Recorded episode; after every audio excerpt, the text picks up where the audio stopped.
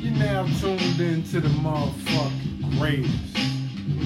Politics. The premier podcast for the intersection of pop culture and politics. I'm your information trafficker, got jig to connect. Today, I'm gonna plug you in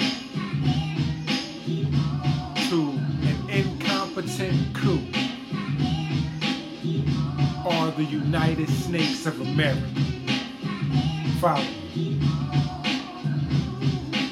December 8th, 17 states. Let me name them. Missouri, Alabama, Arkansas, Florida, Indiana, Kansas, Louisiana, Mississippi, Montana, Nebraska, North Dakota, Oklahoma, South Carolina, South Dakota, Tennessee, Utah, West Virginia. All with Republican attorney generals all won by Trump, told the Supreme Court they support Texas Attorney General. Um, side note, Texas Attorney General Ken Paxton is under investigation by the FBI over allegations that he abused his office in, in an effort to benefit a wealthy donor and could use a pardon. Back to the story. Um, Texas AG's bid to file a lawsuit to reverse Joe Biden's projected electoral college victory by suing Georgia, Michigan, Pennsylvania, and Wisconsin.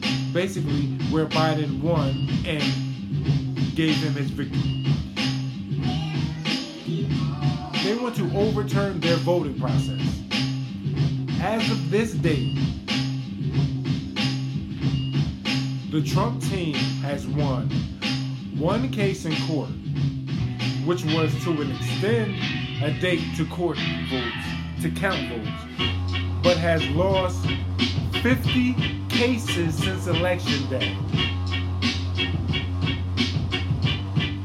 December 9th, Trump hosted a private lunch with Republican state attorney generals to discuss important issues to their citizens in the country, according to the White House.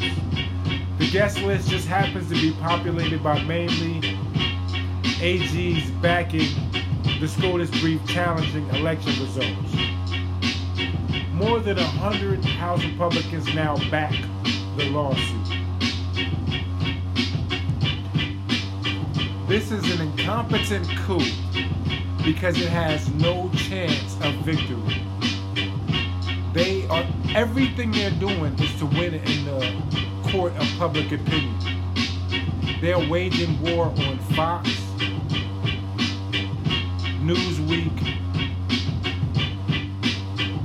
and OAN.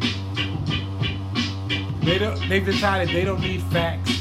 They don't need actual courts to certify anything if they can get their already deplorable base to continue believing that they are victims. To continue believing that everything is against them. Politics, the premier podcast for the intersection of pop culture and politics.